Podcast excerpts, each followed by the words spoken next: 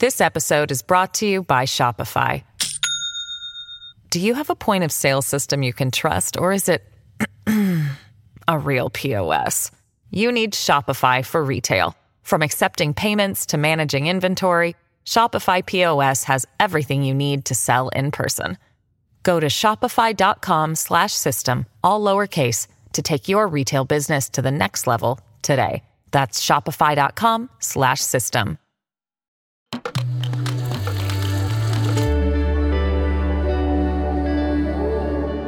Cora.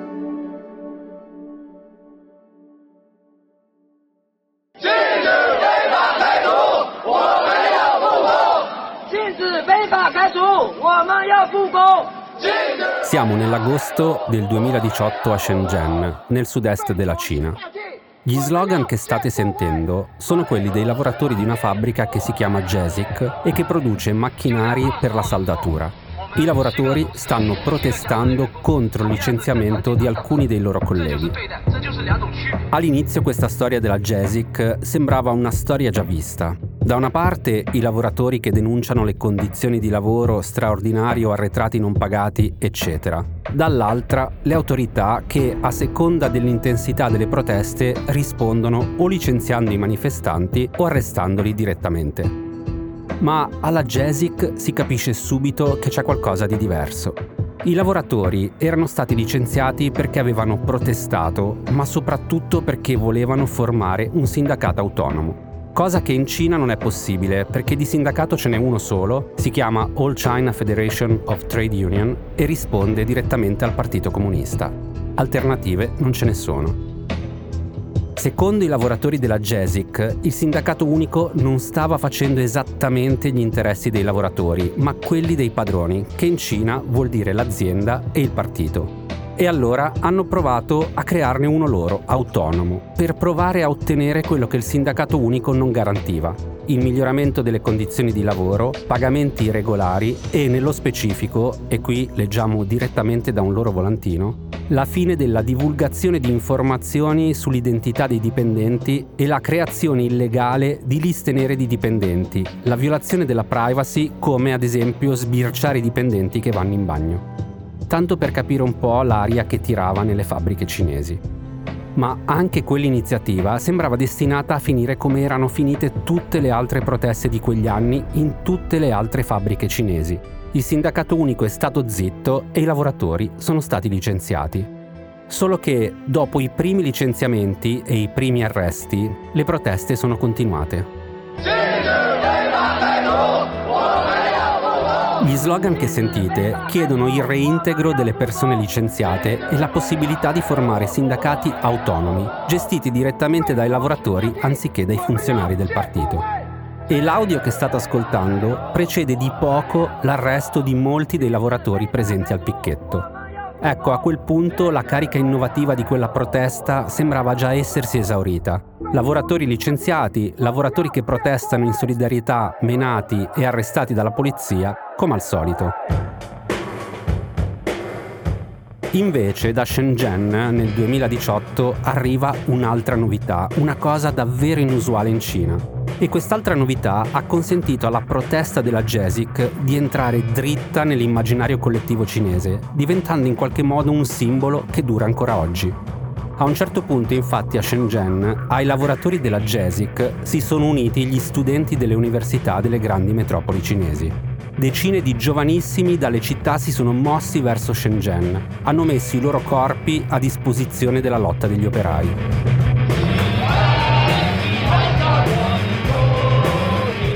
Questi che sentite cantare sono alcuni degli studenti che erano arrivati a Shenzhen da diverse parti della Cina. Sono tutti giovanissimi, sono tanti, nelle foto sono sempre in posa con il pugno chiuso e sono molto organizzati. Vanno ai presidi dei lavoratori con delle magliette tutte uguali con la scritta Uniti vinceremo e cominciano a utilizzare i social, sia quelli cinesi sia quelli occidentali, per spiegare chi sono e perché sono lì a Shenzhen. E in mezzo a questa protesta emerge un particolare notevole. Questi studenti si definiscono marxisti e soprattutto maoisti. Nei loro articoli, nei volantini, negli slogan e nei video che pubblicano online, spiegano che di fronte alle proteste dei lavoratori della JASIC hanno deciso di fare qualcosa in più che esprimere solo solidarietà su internet. Hanno deciso di andare lì a Shenzhen e dare manforte ai lavoratori ma hanno deciso di farlo utilizzando un cortocircuito, potremmo dire, della politica cinese. In un loro comunicato scrivono di essere dalla parte dei lavoratori contro il capitalismo, ma a favore del Partito Comunista Cinese. Se fossimo in Italia potremmo dire che questi studenti stavano esprimendo una critica al Partito Comunista da sinistra. Noi siamo con Xi Jinping, dicono, non siamo agenti di forze straniere. Lo hanno scritto e detto in tutti i modi ed è una precisazione fondamentale. Gli studenti sapevano di rischiare moltissimo e però sono stati furbi. Non hanno aperto il fianco alla polizia e a chi li poteva accusare di voler sovvertire lo Stato, che poi è l'accusa classica che il Partito Comunista rifila ai dissidenti e che di solito si concretizza in condanne per una decina d'anni di prigione. A questi studenti, in pratica, non interessa cambiare il sistema politico cinese e non vogliono la fine del Partito Comunista, tutto il contrario. Chiedono che il Partito Comunista torni a essere comunista davvero, che torni ai valori socialisti su cui era stato fondato e che aveva messo al centro ai primi anni di governo della Repubblica Popolare. Nonostante queste precauzioni, la polizia fa irruzioni in una casa di Shenzhen dove gli studenti si erano radunati per organizzare picchetti e le loro attività di comunicazione. Gli studenti riprendono tutto e mettono tutto online.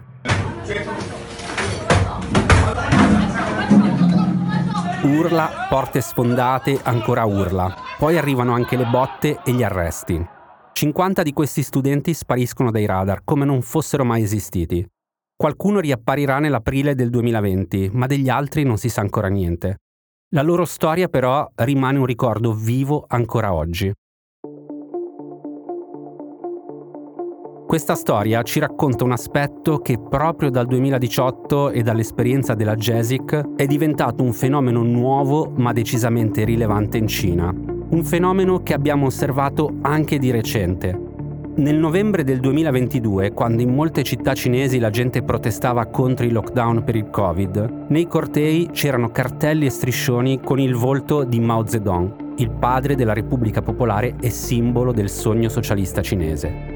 E ancora, il 26 dicembre 2023, nel 130 anniversario della nascita di Mao, molte persone sono andate nella sua città natale che si chiama Shaoshan e si trova nello stato del Hunan, una specie di pellegrinaggio laico con slogan contro il capitalismo e per il ritorno ai valori maoisti e comunisti delle origini.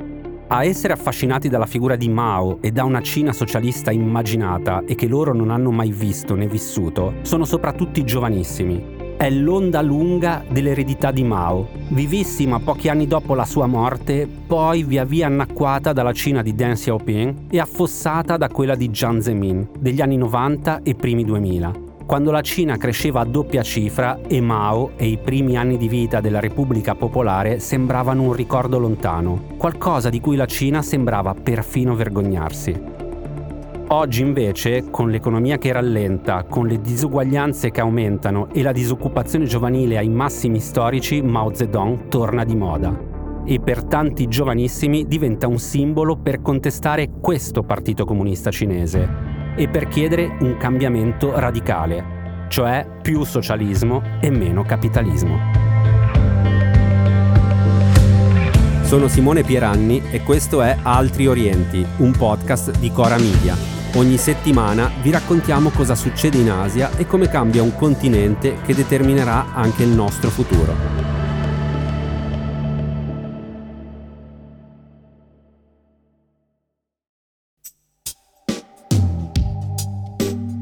Per parlare dell'eredità di Mao in Cina, di come oggi i giovani siano affascinati da quel passato e di come peraltro lo sia anche l'attuale leader Xi Jinping, il che complica non poco le cose e ci arriveremo, oggi partiamo da un aneddoto personale.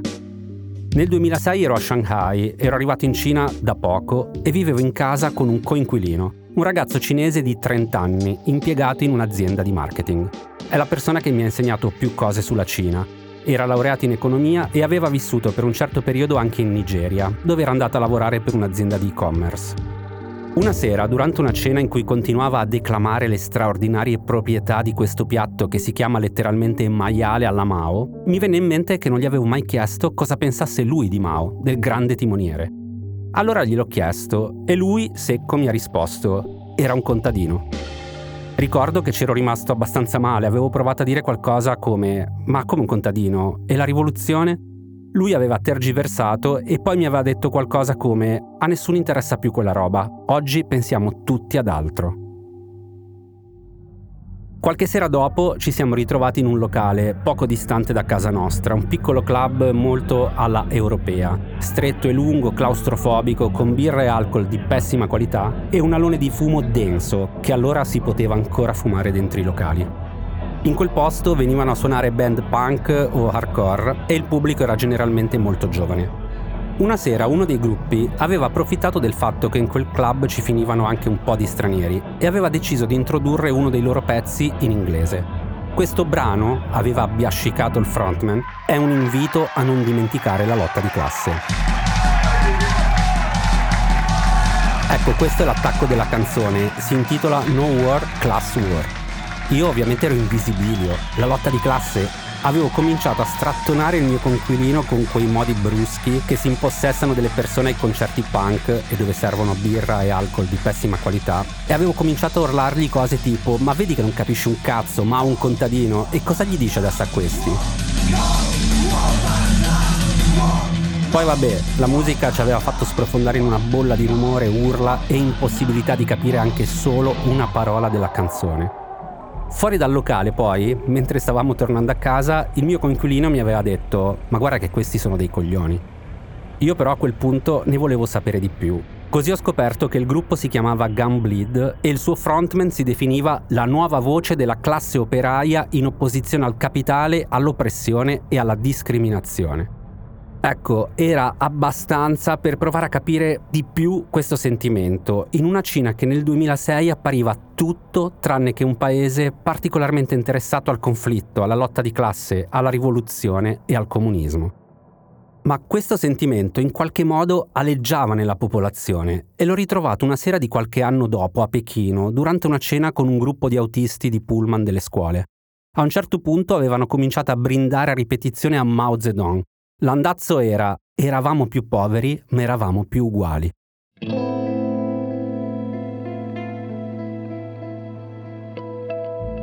Per provare a capire come si era arrivati a questo punto, serve un rapidissimo riepilogo, una specie di veloce succession alla cinese.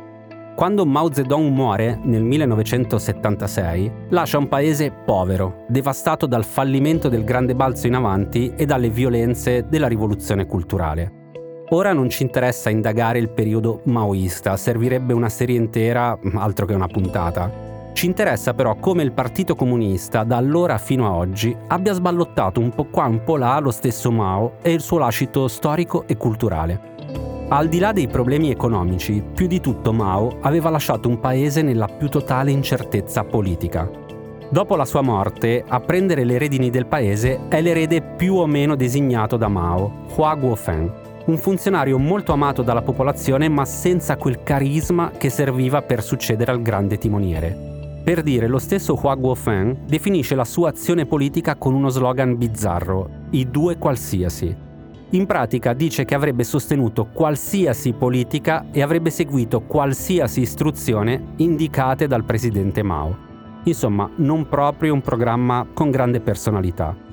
Anche perché Hua, e qui perdonateci ma andiamo veramente di corsa, in realtà si ritrova nel mezzo di uno scontro feroce all'interno del partito. Da una parte c'è quella che passerà la storia come la banda dei quattro, i seguaci ortodossi della rivoluzione culturale, maoisti fino al midollo, che spingevano per una società collettivista e per la guerra permanente contro gli elementi di destra all'interno del partito. Dall'altra c'è Deng Xiaoping, già membro del partito, purgato due volte da Mao e con idee molto diverse sul futuro della Cina. Deng vuole una Cina che possa sfruttare la sua enorme forza lavoro e crescere economicamente. Insomma, alla fine Hua Guofeng fa il lavoro sporco, arresta la banda dei quattro e poco dopo scompare dalla scena politica. Deng, che aveva manovrato abilmente tutto da dietro le quinte, riappare e a fine anni 70 si ritrova a capo del partito. La posizione che gli serve per procedere sia con le politiche di apertura e riforme, sia con la distruzione del maoismo e della lotta di classe. È un'operazione che Deng compie in modo quasi geniale, perché mette Mao nel ripostiglio della storia cinese utilizzando le frasi di Mao, ma modificandone completamente il segno politico. Facciamo un esempio. Deng riprende la frase di Mao cercare la verità nei fatti, che diventa anzi il simbolo dell'era di Deng. Eppure l'aveva detta Mao. Così, da un lato, sembra seguire in modo molto rigoroso il pensiero di Mao, ma in realtà usa quella frase per dire quello che interessa a lui, a Deng. Cioè che bisogna essere pratici e non importa se una cosa è socialista o capitalista, ad esempio. Importa che faccia bene alla Cina. Insomma, Deng, per non preoccupare i più conservatori nel partito, mantiene vivo il ricordo di Mao, ma di fatto ne sancisce la fine della rilevanza politica. Nel 1981 poi una risoluzione del partito mette nero su bianco il bilancio politico dell'opera di Mao, proprio con le percentuali. Per il 70% il grande timoniere ha fatto bene, per il 30% ha fatto meno bene. Ora ricordiamoci di questi numeri perché come vedremo tra un po' l'attuale leader Xi Jinping a questo proposito ha un'idea diversa. In ogni caso, Deng alla fine riesce a demolire politicamente Mao, ma ne lascia il ritratto all'ingresso della città proibita. Un simbolo che tutti possono vedere, ma che nessuno ascolta più. Un simbolo vuoto. Il colpo di grazia al povero Mao glielo dà Jiang Zemin, che Deng Xiaoping ha voluto come suo successore. Se Deng aveva affossato Mao, Jiang sancisce la fine della lotta di classe in Cina. Quando Jiang Zemin arriva al potere siamo alla fine degli anni 80 e negli anni 90 per il partito era fondamentale stare al passo con la nuova realtà sociale che si trovava di fronte. Cioè una Cina dove la crescita economica era imponente, gli investimenti stranieri arrivavano a pioggia, le aziende avevano iniziato a digitalizzare il paese e bisognava gestire una nuova classe di imprenditori miliardari. Insomma, il partito doveva trovare un modo per incorporare questa nuova realtà al suo interno, in modo da poterla controllare anziché subirla. Jiang Zemin allora si inventa una teoria ad hoc, quella che passa alla storia come la teoria delle tre rappresentanze o delle tre rappresentatività. E la sistema nello statuto con queste parole. Il Partito Comunista Cinese è l'avanguardia sia della classe operaia che del popolo cinese e delle sue diverse etnie. Esso è il centro direttivo per la realizzazione del socialismo con caratteristiche cinesi e rappresenta le esigenze di sviluppo delle forze produttive più avanzate, gli orientamenti della cultura più avanzata e gli interessi fondamentali della larghissima parte della popolazione. Ecco, ora sembra un po' complicato, ma proviamo a semplificare. Mao aveva parlato di dittatura democratica intendendo che la Cina sarebbe stata democratica per il proletariato, ma non così democratica per i nemici del popolo. Poi, negli anni Ottanta, Deng annacqua il concetto di classe all'interno di un insieme più grande, quello del popolo. E infine arriva Jiang Zemin, che allarga ancora di più le maglie e dice che il partito, per sopravvivere, deve diventare il rappresentante di tutti, tanto degli operai quanto dei miliardari, Nessuno escluso, il Partito Comunista Cinese è una grande chiesa. La prima conseguenza è che i miliardari, che fino all'altro ieri erano considerati dei nemici del popolo, adesso hanno il via libera di entrare nel partito. E lo fanno, in tantissimi. Fine della lotta di classe. This episode is brought to you by Shopify. Do you have a point of sale system you can trust, or is it a real POS. You need Shopify for retail. From accepting payments to managing inventory, Shopify POS has everything you need to sell in person. Go to shopify.com/system all lowercase to take your retail business to the next level today. That's shopify.com/system. Per Mao e il maoismo, però, le cose si mettono ancora peggio di così, perché dopo Jiang Zemin arriva un altro colpo durissimo. Hu Jintao, il successore di Jiang e predecessore di Xi Jinping, nel 2002 lancia uno slogan, la società armoniosa, che è un concetto preso paro paro da Confucio, pensatore che Mao detestava e aveva cercato in tutti i modi di distruggere, definendolo medievale e profondamente reazionario. Insomma, nei primi anni 2000 Mao sembra definitivamente superato, abbattuto, dimenticato o ricordato solo da avanguardistici gruppi punk o anziani nostalgici. Poi però arriva il 2018 la JESIC, la protesta di lavoratori e studenti da cui siamo partiti. Questo che sentite è Jun Su, un giovanissimo uh, professore della Howard University di Washington, specializzato nello studio del mondo del lavoro in Cina. L'audio lo abbiamo preso da un'intervista di The Real News Network, in cui gli chiedono di raccontare la repressione nei confronti degli studenti arrivati a Shenzhen per solidarizzare con i lavoratori della JESIC. Jun però chiede un attimo di tempo in più per ricordare cosa è successo, perché dice è successo qualcosa che era inimmaginabile solo dieci anni prima. Um, dice che mentre a inizio anni 2000 un po' tutti erano ancora esaltati dalle riforme di apertura e dal capitalismo, perché la società cinese sembrava crescere e migliorare giorno dopo giorno, a un certo punto tutto è cambiato. Soprattutto i giovani, che sono cresciuti nell'epoca del benessere, si sono resi conto che in realtà la Cina produceva diseguaglianza, povertà e differenze sociali, che si arricchivano sempre gli stessi e che un paese guidato da un partito comunista in realtà sfruttava i lavoratori tanto quanto i paesi capitalistici. È una lettura che i ragazzi e le ragazze che vanno a protestare insieme ai lavoratori della JESIC sembrano condividere.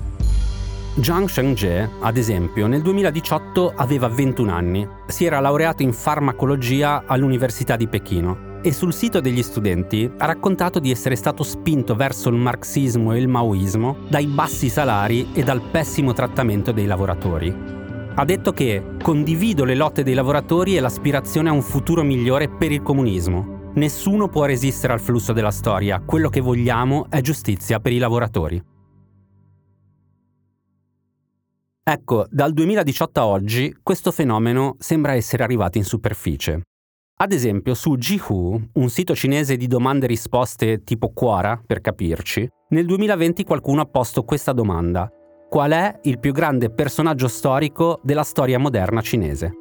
La maggioranza dei partecipanti al sondaggio ha risposto Mao Zedong. In pratica, su uno dei siti finanziati da uno dei principali venture capitalist dell'economia cinese, Li Kai-fu, poi acquisito da Baidu, il Google cinese, e frequentato per lo più da under 30, la vittoria di Mao Zedong segnalava un fenomeno incredibilmente in ascesa. Il socialismo era tornato di moda, era tornata a essere una cosa figa, new B, come dicono i cinesi.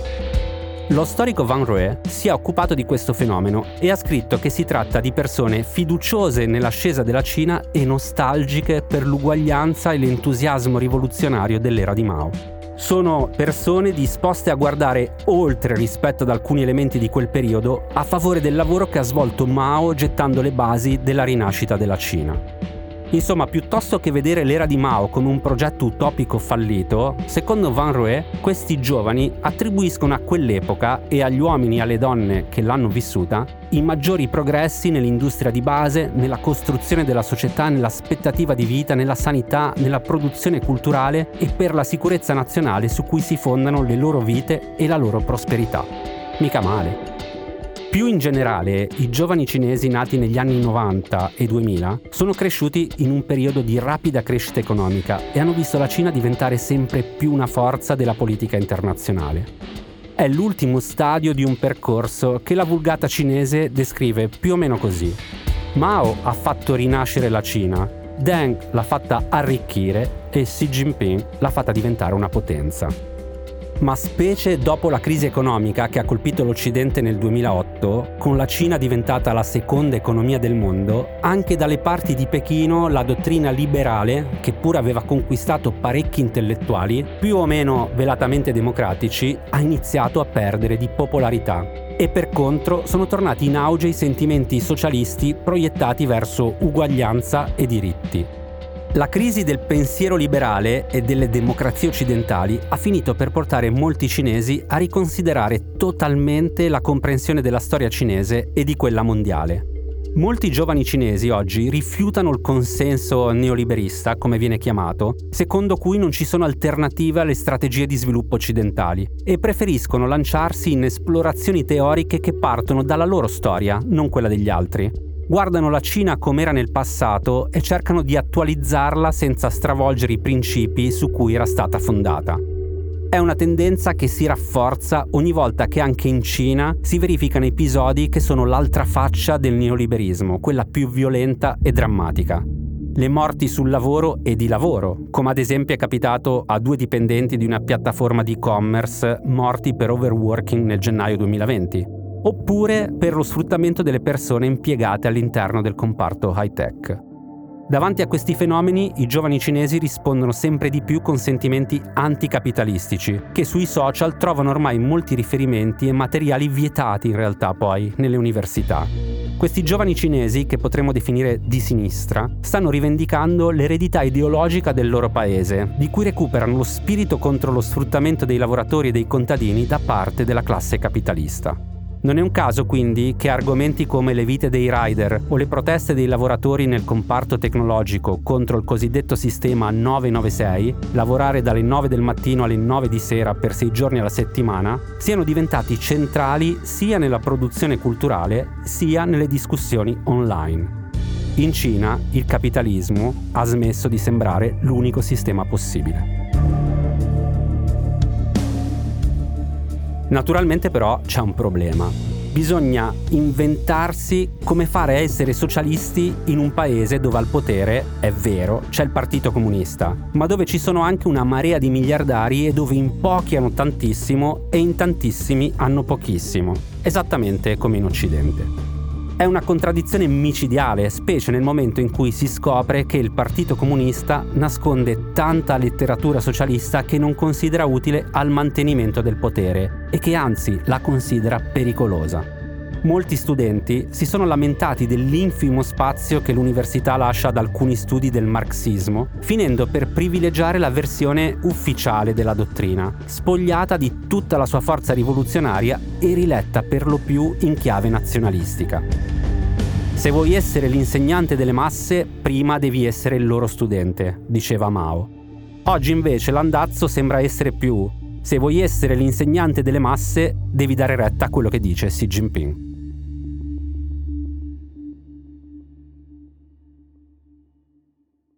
Ora proviamo un attimo a ricapitolare.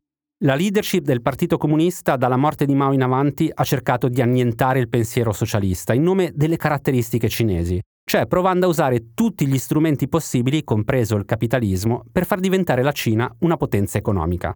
Contemporaneamente però sono cresciute le diseguaglianze e quindi si è assistito a un ritorno del simbolo di Mao, specie tra i più giovani. Ecco, in tutto questo adesso aggiungiamo Xi Jinping. 习近平在讲话中指出，毛泽东同志的一生 L'audio che state ascoltando è di un servizio della televisione di Stato cinese. Sta raccontando che Xi Jinping ha partecipato a un simposio sulla figura di Mao Zedong il 26 dicembre del 2023, nel 130 anniversario della nascita del grande timoniere. E proprio il 26 dicembre, mentre i nostalgici di Mao affollavano la sua città natale, prima del convegno, Xi Jinping portava i leader del partito a visitare il mausoleo di Mao in piazza Tiananmen a Pechino, dove Mao è steso e mummificato al centro di una grande sala. Ci si entra da un ingresso con sopra una falce e un martello giganteschi e dentro alla sala c'è sempre una marea di fiori freschi messi nuovi ogni giorno. Xi Jinping in quell'occasione ha detto che il pensiero di Mao è una ricchezza spirituale inestimabile per il partito e ne guiderà l'azione nel lungo periodo. Per Xi Jinping, Mao ha guidato il popolo nel tracciare un percorso per adattare il marxismo al contesto cinese e i suoi principali meriti sono il perseguimento di tre obiettivi, prosperità, ringiovanimento della nazione e felicità del popolo. Non è una novità, eh? Xi Jinping aveva già detto che la storia della Repubblica Popolare è divisa in tre parti. I primi 30 anni di Mao, quelli di Deng e poi praticamente la sua nuova era. Secondo Xi Jinping tutto fa parte della Cina, altro che Mao 70% buono e 30% male. La Cina è il risultato di Mao, di Deng e di Xi Jinping. Tutto si tiene e non si butta via niente. E questo è un cortocircuito che ci indica anche cosa osservare in Cina per capire quale potrebbe essere il futuro più immediato del paese. Ci sono i giovani disillusi che chiedono al Partito Comunista di tornare a essere comunista, ma c'è anche il leader del partito che appena può difende a spada tratta la globalizzazione e il mercato negli appuntamenti internazionali, ma dentro alla Cina si fa vedere mentre recupera Mao in chiave nazionalistica per giustificare il suo potere. Siamo di fronte a un momento affascinante e non proprio immediato nella sua comprensione, ma è anche il bello della Cina ogni volta che sembra di cogliere qualcosa, di afferrarlo, di capirlo, si aprono nuovi baratri di incomprensione.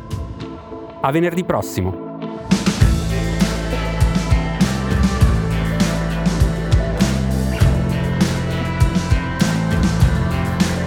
Altri Orienti è un podcast di Cora News prodotto da Cora Media, scritto da Simone Pieranni e Matteo Miavaldi la cura editoriale è di Francesca Milano. La supervisione del suono e della musica è di Luca Micheli. La post-produzione e il montaggio sono di Daniele Marinello. Il producer è Alex Peverengo. Le fonti dei contributi audio sono indicate nella sinossi. At Evernorth Health Services, we believe costs shouldn't get in the way of life-changing care, and we're doing everything in our power to make it possible. Behavioral health solutions that also keep your projections at their best? It's possible. Pharmacy benefits that benefit your bottom line? It's possible. Complex specialty care that cares about your ROI? It's possible. Because we're already doing it.